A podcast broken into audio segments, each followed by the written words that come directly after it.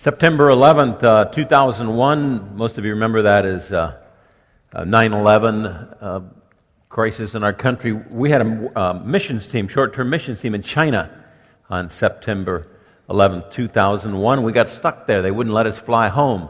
And so we were there, I think, four or five days longer than we were supposed to be. The thing I remember most about that trip to China was uh, yak butter tea. Uh, they got these little animals, look like, I mean, they're cows, but they're short and they're hairy, and they're yaks. And uh, the, the people where we were at, uh, they're in high elevations, and they have these yaks, and they milk them, obviously, and they, and they get the cream, and they make butter, but they don't have any refrigeration. And, uh, and they eat a lot of it because it's cold and it supplied some calories for them. And because they don't have any refrigeration, the butter, the yak butter, gets really, really rancid. And I don't know what it is about yaks but their butter, it, when it was rancid, it was awful. And what they would do is they drink this tea. They would have regular tea and they'd put a big old scoop of this butter in there and they'd stir it up and it'd melt in the tea. And the first time we went into a home and they handed me a cup of this tea and it was, I, I knew, I thought, I'm going to totally embarrass, I'm just going to puke all over. This stuff is, I mean, I've never had anything that I couldn't eat except that stuff. And I asked the missionary, I said, would I offend them if I don't drink this? He said, probably. So I would blow the butter off to the side and sip on the tea and drug it out until, uh, you know, we had to go and, oh, wow, saved. We got to, we had to leave before I had to drink too much of the stuff. And we went to another home and this place here, they offered us some Siberian tea. And I thought, oh, cool, no more yak butter tea. Yeah, I'll take some Siberian tea. It was the same stuff with a different name. It was awful. I mean, it was just disgusting. Uh, I, the thought of it even now just sort of gives me shivers. Uh, up my spine. Uh, I didn't like it. There's some things you don't like. That's just you. You don't like it. Uh, that's just the way you are. Did you know there's some things that we have in common as far as what we like and don't like? Uh, my grandkids, a bunch of them, been over to our house with Christmas and New Year's, and so they've been all over there. And a bunch of them are the same age, and they see each other regularly, but not a lot. And so when they all get in the same room and there's an assortment of toys, we have these regular little skirmishes. And uh, and so when they don't get what they want, they do different things. A, a couple of them, they flop down on their back and scream. A couple of others flop down on their stomach and scream. Uh, several of them flop down their back and they kick their feet and, and, um, and make all kinds of gyrations. It, you know, they, but generally speaking, they all uh, throw a fit. And as I was sitting there in my chair watching this go on in my living room, I think, whoa, they all take after their grandmother. Uh,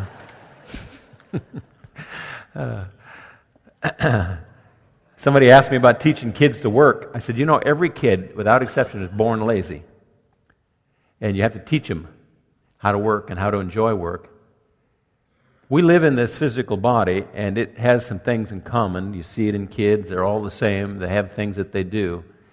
So, the thing I want to talk about this morning is the fact that this physical body that we live in uh, does not like God, not attracted to God.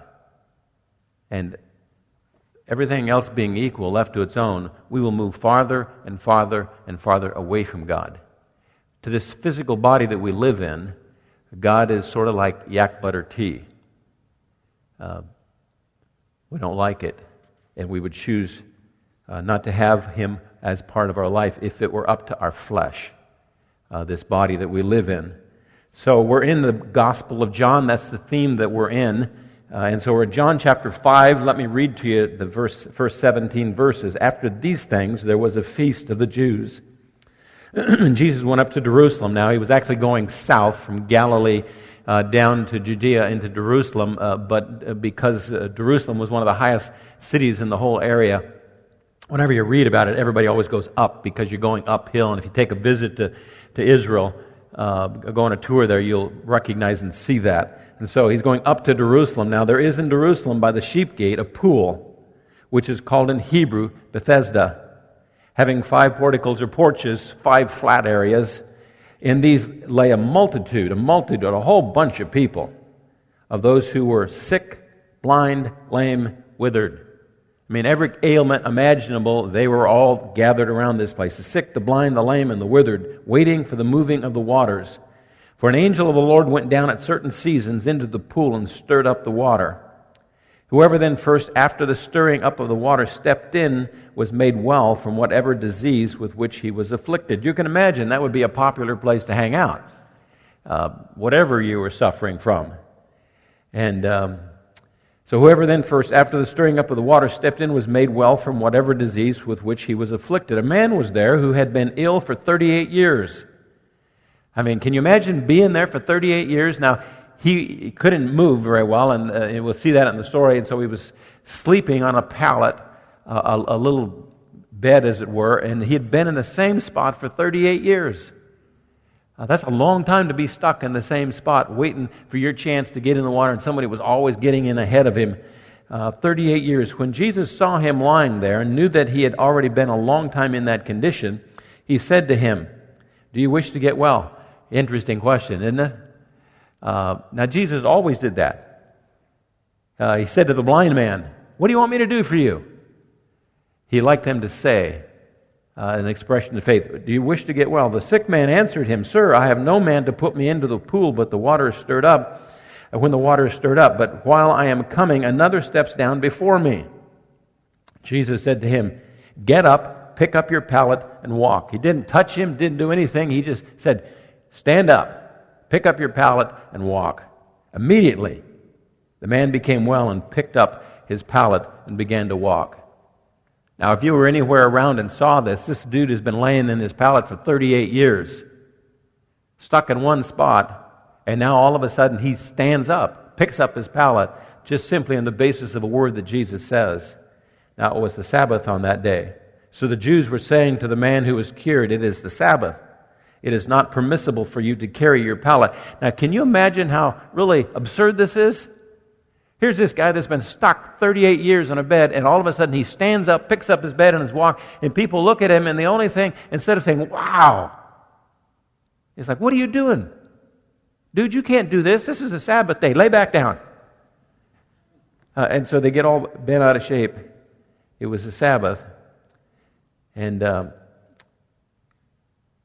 so the Jews were saying to the man who was cured, It's a Sabbath, and it is not permissible for you to carry your pallet. He answered them, He who made me well was the one who said to me. He basically says, Not my idea. Uh, the, the guy that cured me, he's the one who told me to walk and to pick up my pallet. Pick up your pallet and walk. They ask him, Who is this man who said to you, Pick up your pallet and walk? But the man who was healed did not know who it was. Jesus had slipped away while there was a crowd in that place. Afterward, Jesus found him in the temple and said to him, Behold, you have become well. Do not sin anymore so that nothing worse happens to you. Now look at this. This guy's been healed. He's been stuck in a bed for 38 years, and he says, Then he went away and told the Jews that it was Jesus who had made him well. Uh, just kind of squealed on him. Can't believe he'd do such a thing. He did it. For this reason, the Jews were persecuting Jesus. The Jews were persecuting Jesus because he was doing these things. Um, now, from this story, I'd like to land right there. The Jews were persecuting Jesus. And it's kind of amazing. There was hardly a sick person in the country. Jesus cast out demons, healed the sick, healed the blind. I mean, things that were so amazing. Walked on water, fed the multitudes, and they were persecuting him because he did this on the Sabbath. So if you have your notes, number one, John wrote the Gospel of John like a theology paper rather than a simple narrative on the life of Jesus. Now, remember, he's old, about probably 90 years of age when he writes the Gospel of John. He actually wrote the Gospel of John after the book of Revelation. And, uh, and so he's kind of seen it all. The church has been around for 50 years or longer. The persecution, Christians being burned at the stake, the destruction of Jerusalem, uh, all of that has happened and so, at his age, as he's seen the church grow and things happen, as he writes the Gospel of John, he wants to, he's pretty thoughtful about how he does it. And so he picks out just a few stories. There's only seven miracles of all the thousands that Jesus performed that are recorded in the Gospel of John, so he's quite uh, uh, precise in the way he does it. Number two in your notes, John developed major themes that begin at the beginning of the Gospel, then grow and culminate at the end of the book. So if you look at chapter 1, the Gospel uh, of John, chapter 1, you'll see in there some topics that are covered, and you'll see the topic go all the way through to the end of the, the book. Uh, it's, I don't know if you knew this or not, but I got my fish yesterday. 110 little fishies about one inch long. I got them in a cooler, uh, and I hauled them home, and I have this tank in my greenhouse, and they're all in there. And, uh, and as they get big, and they, they, did you, I don't know if you knew this, this tilapia double in size every day if you feed them enough food, and they're going to get big, and I'm going to eat them. And, but in the meantime, they're in this pond, and we're pumping the water out of there into these grow beds. And I'm going to grow plants in my, uh, I've got these little um, seeds growing. And somebody said, what kind of, what are you going to grow in your grow beds? I mean, I bought every seed that they sell. You can't do that. Well, why can't I? It's, it's mine. I can do anything I want. Did you know that when I grew up on the farm, my dad, uh, was men's work, women's work. And uh, I never did any women's work because that was against the rules. I just did men's work. One of the women's jobs was work in the garden. Men's job was milk cows, put in hay. And so, you know, we've always had a garden, but I've never, ever done anything in the garden. It's always been Patty's garden. But now I have my own garden. I have a greenhouse, I have the grow beds, I have my fish, and I'm going to plant one of everything one squash, one tomato, one spinach plant, one rutabaga, one part, uh, yeah. Uh, people say, one of every, that's kind of stupid. It's my garden. I'll do it the way I want. Now, that's the way the Gospel of John is. At the very beginning, there's sort of one of everything planted, and it grows all the way through to the end of the Gospel of John. And you can study that topic as John uh, talks about it through the Gospel. One of the major themes, John number two, John developed major themes that go through this thing. Number three, one of the major themes is the rejection of Jesus as the promised Messiah, ending in his crucifixion.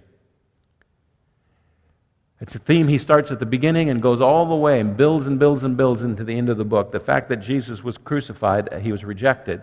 Now, what's interesting is that Messiah fever, a term, uh, was at its peak during the time of Jesus. See, the Jews had been conquered by everybody by the Babylonians and, and by the Persians and by the Greeks, and, and the Romans were running the show when Jesus was born. And, and uh, you know, they, they, for years, all these empires were controlling their country, and they were just chafing under this, and they read all the promises in the Old Testament about the Messiah being the king of the world and, and, and, the ruler of their land, and they wanted the Messiah, and they prayed for the Messiah, and they hoped for the Messiah, and, and the Messiah uh, fever was at, at peak when Jesus was born but they reject him and crucify him on a cross. John chapter 1 In the beginning was the Word, it's Jesus. In the beginning, that's before there was anything, just the Father, the Son, and the Holy Spirit, not an atom of anything existed except God. In the beginning was the Word, and the Word was with God. The Word was God. Jesus was God with the Father. He was in the beginning with God. All things came into being through Him. Apart from Him, nothing came into being that has come into being. He created it all, Jesus did. In Him was life, and the life was the light of men. The light shines in the darkness. The darkness did not comprehend it. The darkness didn't comprehend it, didn't get it, didn't understand it. John 1:10 He was in the world the world was made through him the world did not know him the world did not know him. He came to his own and those who were his own did not receive him did not receive him. John 3:16 the most famous verse of every verse in the Bible. God so loved the world that he gave his only begotten son that whoever believes in him shall not perish but have eternal life. God did not send the son into the world to judge the world but that the world might be saved through him he who believes in him is not judged. He who does not believe has been judged already, because he has not believed in the name of the only begotten Son of God. This is the judgment that the light has come into the world, and men love the darkness rather than the light. Men love the darkness rather than the light, for their deeds were evil. John 5:16. For this reason the Jews were persecuting Jesus. The Jews were persecuting Jesus. John 5:18. For this reason, therefore, the Jews were seeking all the more to kill him because he not only was breaking the Sabbath, but also calling God his own Father, making himself equal with God. Interesting that they got offended by that because the prophecies of the coming Messiah declares that's exactly who he would be. Uh, John 6:66.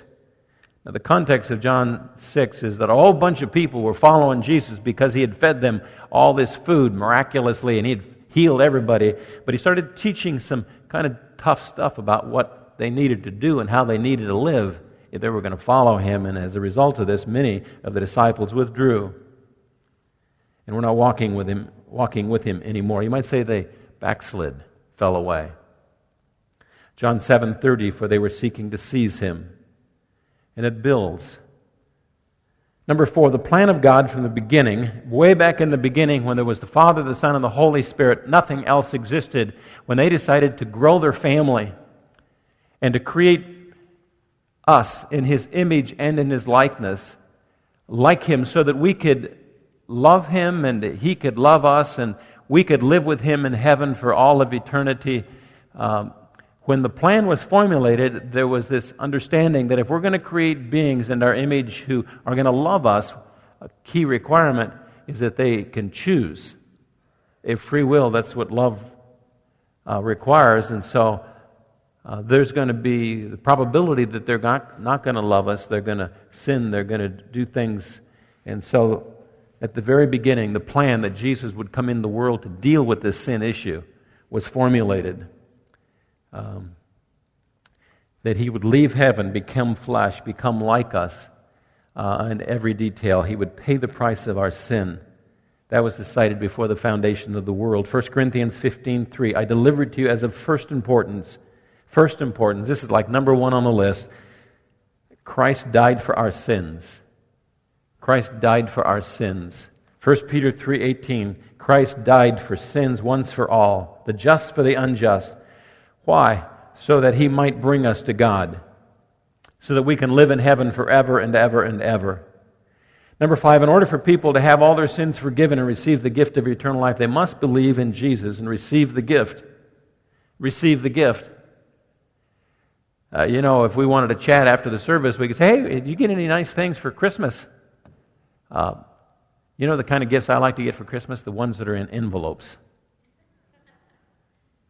Uh, I got two gifts that I really, really like, both in envelopes. One of them was a $100 gift card to Cabela's, my favorite store in all the world.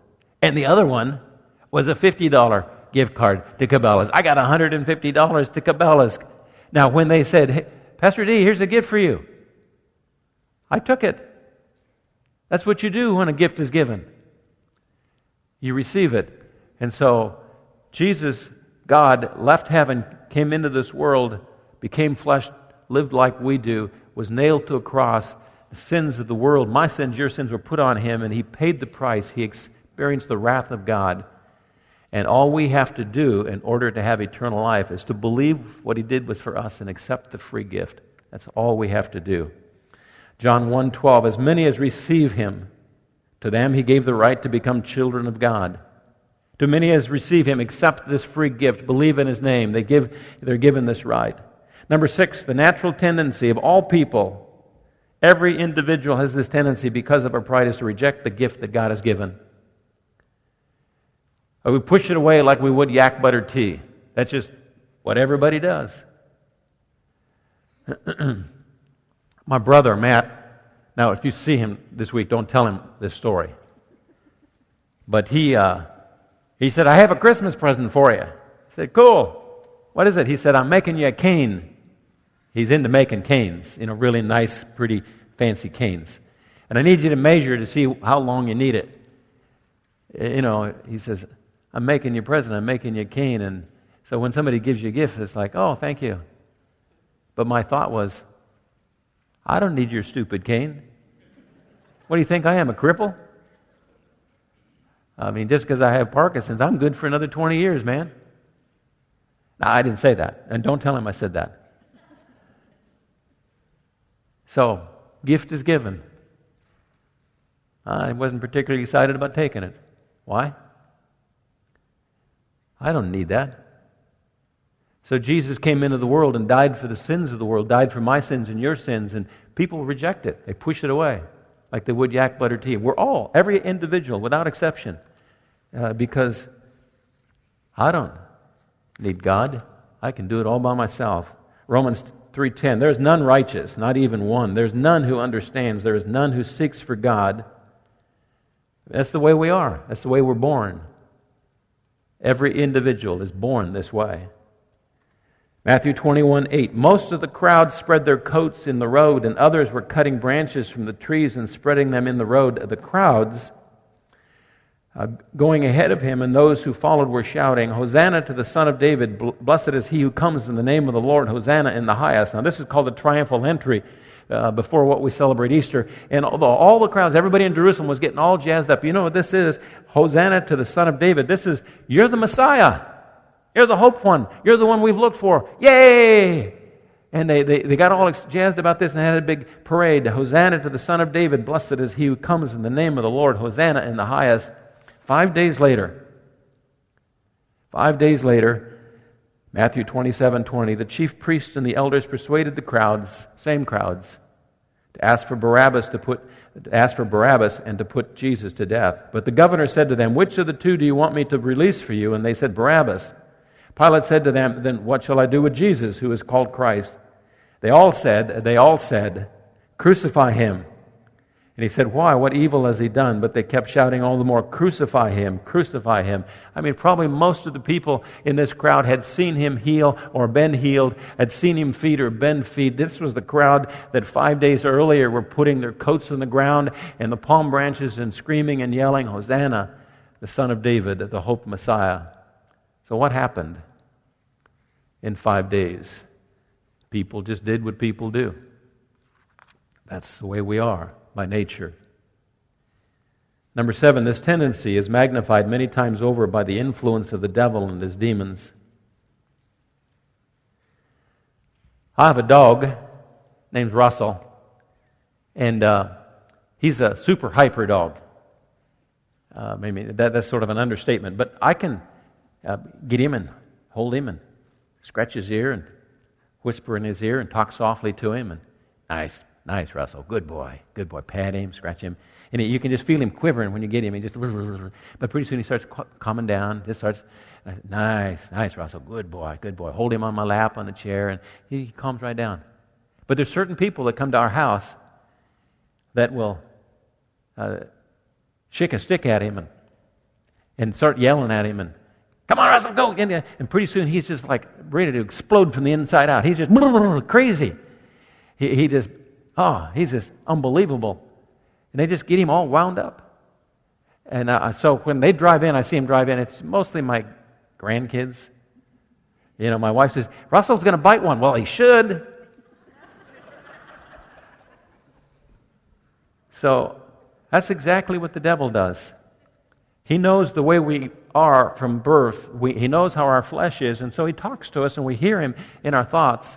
These thoughts pop into our head. He amplifies this natural tendency to reject God and to push Him out of our life and to do it all by ourselves without Him.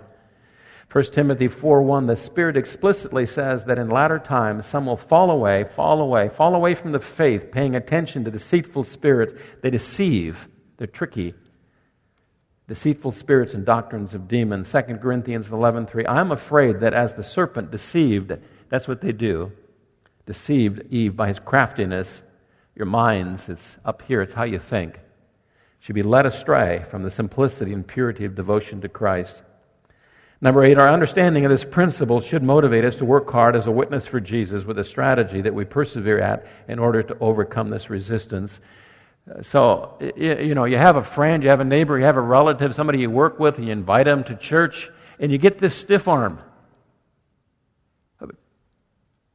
That's the way it is. That's the way everybody is.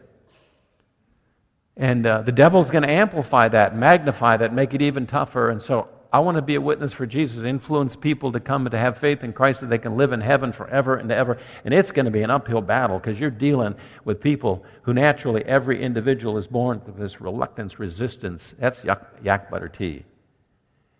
And so it's going to take some praying, and you pray and you pray and you pray and you keep on praying and you invite and you invite and you invite and you keep on inviting and you do good things and you do good deeds for and you keep on doing it and uh, you just keep at it and don't get discouraged because that's just the way it is. Uh, 1 Thessalonians 2 9, for you recall, brethren, our labor and hardship, how working, working night and day so as not to be a burden to any of you, we proclaim the gospel of God. Number nine, as believers in Jesus, God's desire for us is that we would grow in our relationship with Him. That we would grow in our relationship with Him.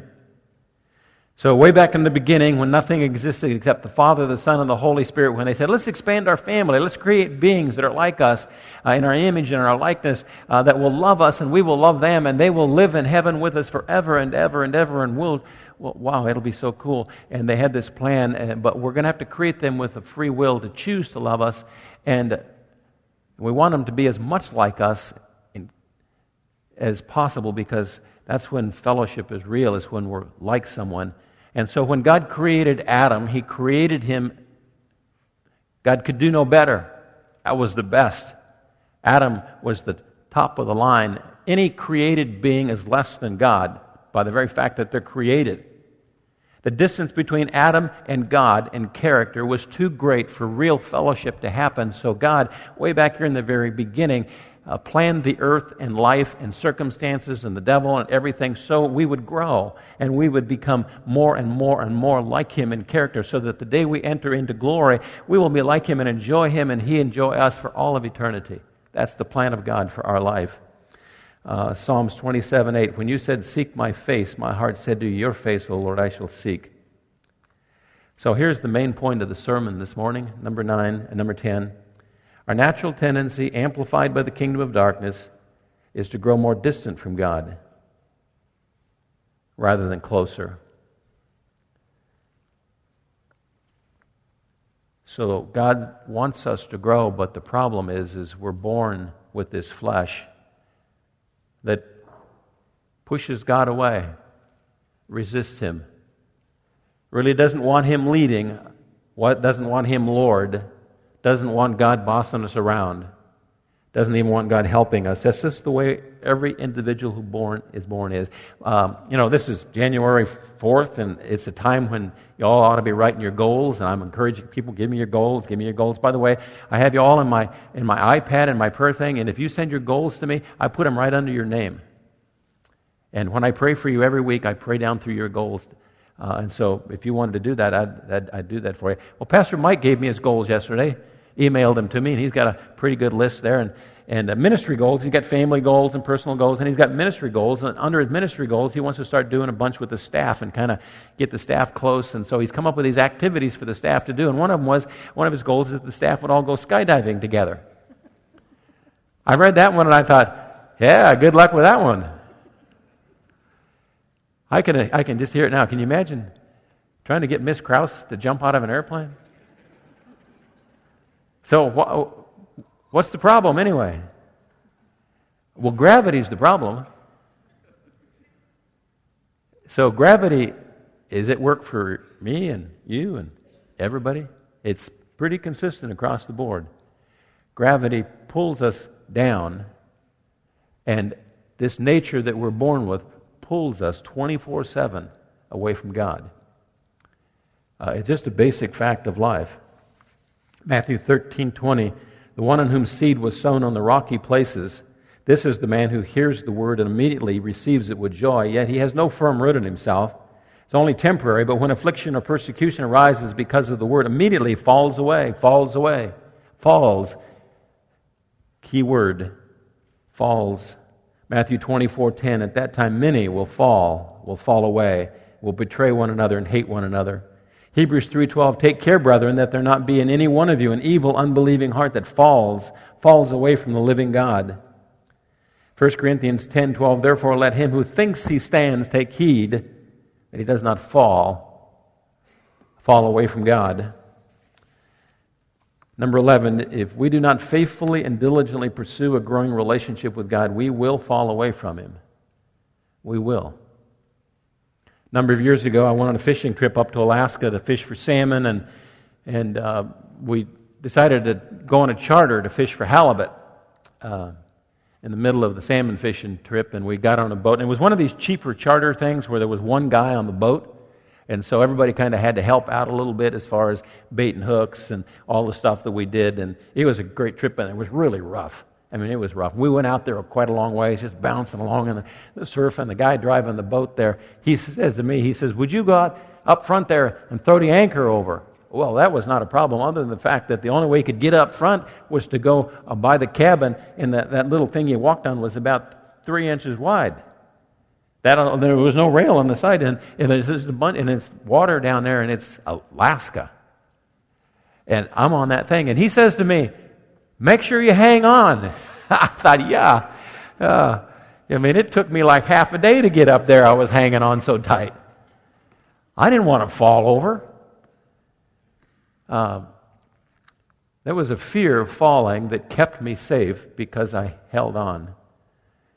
There's a lot of Christians that one day are excited for Jesus and doing well, and the next day are indifferent, uh, have plateaued and have fallen away. There's a lot of Christians who read their Bibles faithfully and then six months later hardly touch it.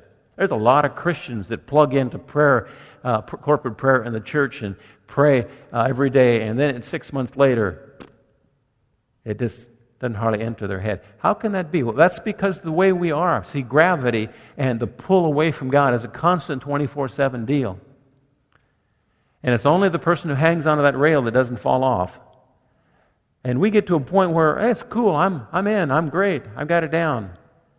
And we don't have the fear of falling away, and so we don't do what we need to do to make sure that that doesn't happen. And that the number of people who drift away from God, who fall away from God, who were here and end up here, I mean, it's like huge. Uh, 38 years of pastoring, there's nothing that, for me, is more discouraging than to know that any and every individual that I know is capable of that very thing, uh, even me. If we aren't careful and take precautions. So I read my Bible every day. Sometimes it's late and I don't get a word out of it, but I do it anyway. Because I know that if I don't, the next time it's going to be easier not to. And the next time it'll be even easier. And the next time it'll be even easier. And pretty soon, how did I get over here? How did I get so far from where I once was? That's just the way we are. That's the pull that's in us constantly, all the time. This pull away from God instead of towards Him. Number 12, the only way we will be able to be successful at gr- always uh, going up and not going down is to receive help from others. I'd receive help from others. On our own, we'll never make it.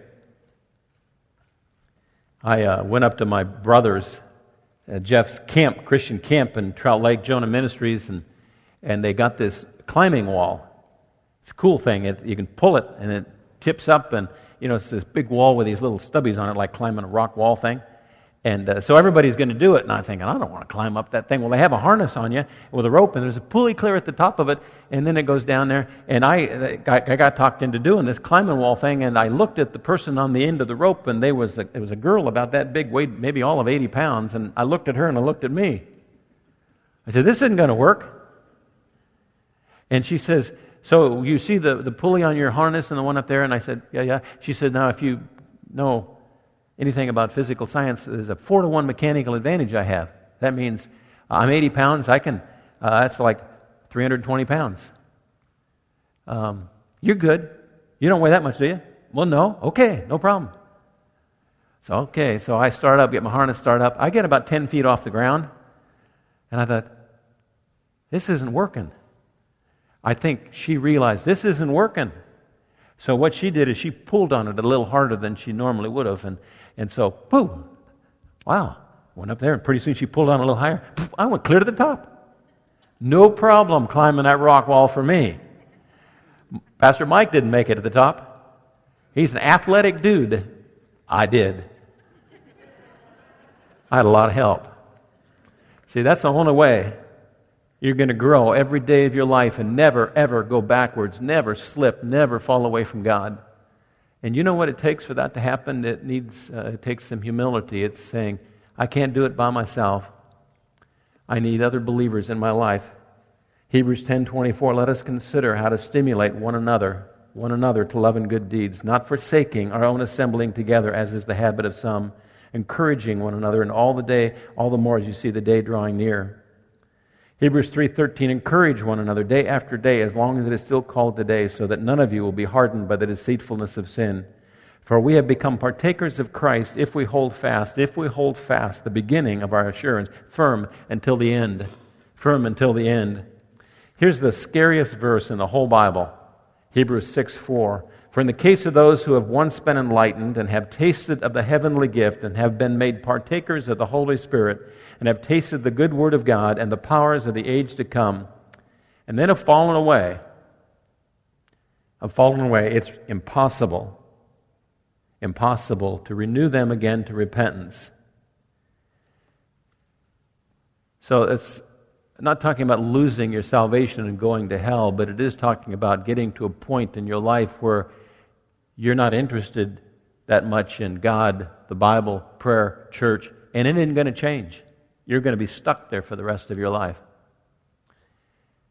Now, it doesn't happen to everyone who falls away a bit, but there is a point, there is a time that you're there long enough or far enough where God says, okay, that's it. And this is your verse. It's impossible to renew them again to repentance. So I would doubt whether that applies to any of you because you wouldn't be here if you were here. But you ought to read that verse and say, man, I don't want to get there. I don't want that to ever happen to me, where I would backslide and get indifferent and not care and not read my Bible and not pray and I don't want to I don't want to go there. So you hang on and you and you and you read your Bible and you spend time, 15 minutes a day all it takes. To spend time with God every day, read the Bible every day, uh, gather with other believers regularly, faithfully, be in an accountability group. Don't take any of this for granted, but pursue God. Pursue Him diligently, pursue righteousness. Uh, because if you're casual and haphazard, uh, this thing we live in constantly is pulled away from God. Understand that about yourself and guard your heart. And Be faithful to the basic disciplines, and you will finish well. You will finish well. That's what I want. Sometimes I think, you know, I'm 66 years of age, Lord, I've been doing this. I'm, I'm you know, oh man, I don't want to mess up now. I'm too, I can see the end. Help me, Lord, please. I don't want to mess up now. I want to finish in a sprint. And we can do that. But we've got to be careful and we've got to be diligent uh, and we've got to be humble uh, and dependent on one another. Let's pray. Father, thank you. We love you. And uh, we confess that we're often, as we live life, naive about our own flesh and about the devil and how easy it is to drift away from you, how easy it is to uh, leave our first love. And we just say to you this morning, Lord, we don't want that to happen. We want to grow, become like you. We want to become uh, more holy and more in love with you and to please you with our life. So help us to do that, Lord. I pray that we would help each other. Bless us. Use us for your glory. In Jesus' name we pray. Amen.